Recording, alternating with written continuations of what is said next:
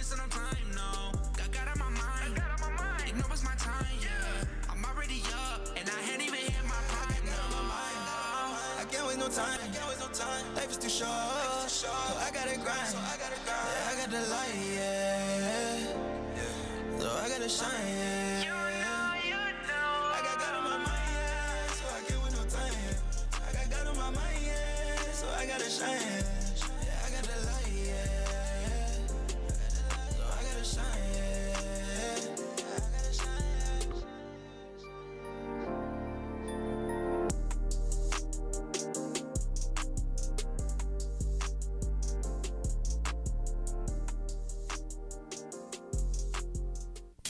You're listening to KAYT 88.1 FM, Jena Alexandria, 98.9 FM, Monroe, West Monroe, 92.5 FM, Shreveport, Greenwood, 100.1 FM, Lake Charles, and KQJO, 99.3 FM, St. Joseph, Louisiana, Natchez, Mississippi.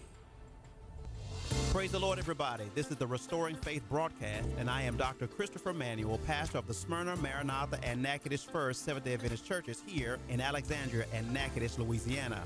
We desire to present the gospel of Jesus Christ to a dying world in the final moments of Earth's history. And now, today's broadcast. Amen. Amen. The teachers of the law, here's the sad part. The teachers of the law, the chief priests and the scribes knew the prophecies of Jesus' coming too. Let me just get real technical. The folk of the church, they knew the prophecies of Jesus as well. Don't you think that the devil don't know the prophecies? That's why he's afraid of you to study. Amen.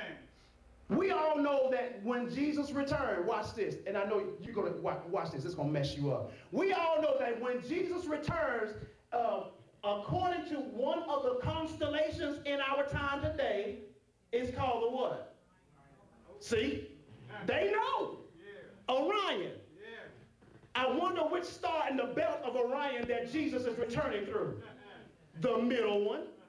See, they know, but they don't put into action what we know. We figure that we sit here and get fat every Sabbath upon the knowledge of what we know about God, and we don't want to tell Reverend so and so.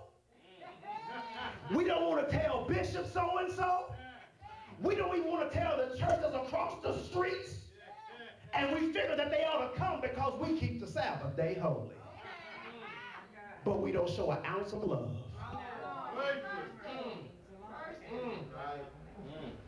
Our perspective and our approach of knowing what we know about God must change. And just because you going into 2020 don't make a hill of a difference to God. You need to be taking care of that daily. Why would you wait until another year to change? He wants you to change today. You're going to wait for 2020, you might not be here December 31, 2019. Oh, there he go tripping. No, I'm just telling you the truth as it is in Jesus. Don't you wait for another year to change for you to change. You might want to change right now today. Because tomorrow's not promised. We are here today, gone today. If you go back now and, and you look through, you know, some of the stuff that you've been seeing, people are dying like this, that you never thought would go to sleep. But I guarantee you, God is putting them to sleep for a particular reason. And there are people who are, are letting go of positions in churches all over because they don't want to be right with God. What do you tell- they don't want to be faithful. Let me put it that, that way to Maranatha. They don't want to be faithful, and they've been here so long that they think that they can do anything they want to do because they have become a part of the furniture of the church. And they gotta they gotta yield themselves to me because I've been here long enough. Yeah, and you can go just like that as well. Because the Bible tells us he sets up kings and he sits them down. So don't you get too fixed in here, Maranatha, and think you can't lay some stuff down and let it go. Because the majority of us, now I don't on a tangent in the Holy Ghost, the majority of us think we can hold on to these positions. Honey, you can hold on to that if you want to and get that high blood pressure. You can keep that. Because as for me in my house, as for me in my house, we gonna serve the Lord without taking blood pressure this and diabetes that and cancer this. Because the greatest problem of cancer is unforgiveness. Men are the first because we hold stuff in. And then we clamp it down like pressure cookers. And it gets up to 210 degrees. The boiling point is what, 220? Yeah. And we hold on to stuff too long. Listen to these ignorant chief priests and scribes. Desire of Ages, page 62, says this. They would not even go to Bethlehem to see whether the things were so. Mind you now, they know the prophecies of Jesus. They didn't even want to go to Bethlehem. And they led the people to regard the interest in Jesus as a fanatical excitement. Here began the rejection of Christ by the priests and rabbis, and from this point, their pride and stubbornness grew into a settled hatred for the Savior. But I'm thankful to God. Watch this. While God was opening the door to the Gentiles, the Jewish leaders were closing the door to themselves. Acts 13 tell us, he says, the gospel went from the Jews to the Gentiles. Because y'all got everything made. He don't need to do nothing else. Oh, we know when he was coming. We remember when he was a baby. We watched the star too. We know just as much as everybody else. We already know this. Yeah, as, as it was his custom in Luke 4 16, on the Sabbath, he stood up for the read. Oh, we know all that about Jesus. Man, that ain't nobody but Mary's boy and Joseph's son. He ain't nobody. Yeah, he walked. Yeah, he said he walked on water. We didn't see it. They treated Christ as common. And the evidence of God gives you confirmation, even in the season that, that you may be in, that, watch this, the star moved to the place where the child was. Did you get that in the text? Go back with me in verse 9 and 10. When they heard the king, they departed, and behold, the star which they had seen in the east went before them till it came and stood over where the child was. Are you there? Verse 10. When they saw the star, they rejoiced exceedingly with great joy. Now I got to tell you something to break all of our hearts because we think we everything in the, we think we everything in a bag of chips and a pickle and a cold drink.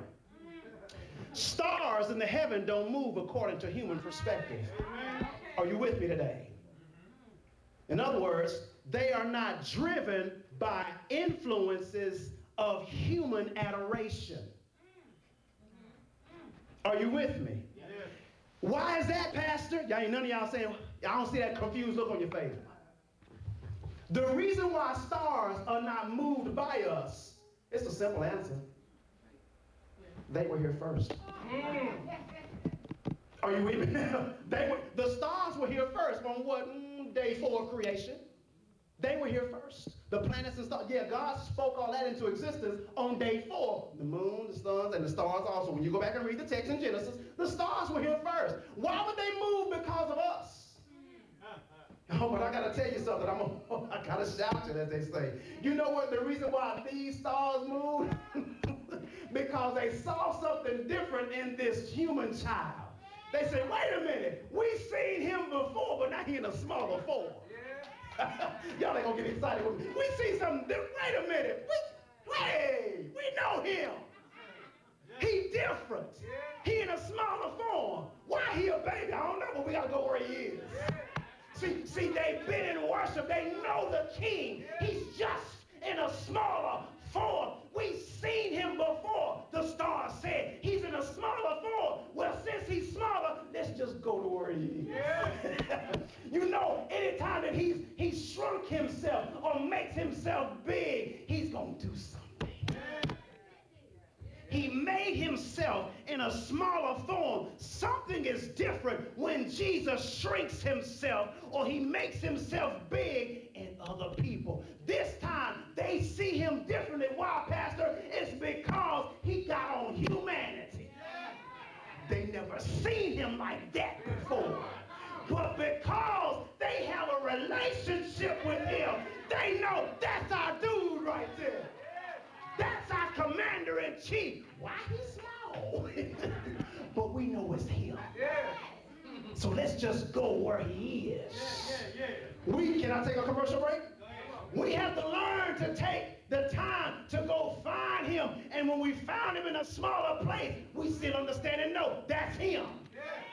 Nothing can shake my understanding. That's him. Nothing can shake my perspective. That's him. Nothing can shake my thought. That's him. I don't come hell or high water. I know that's the baby.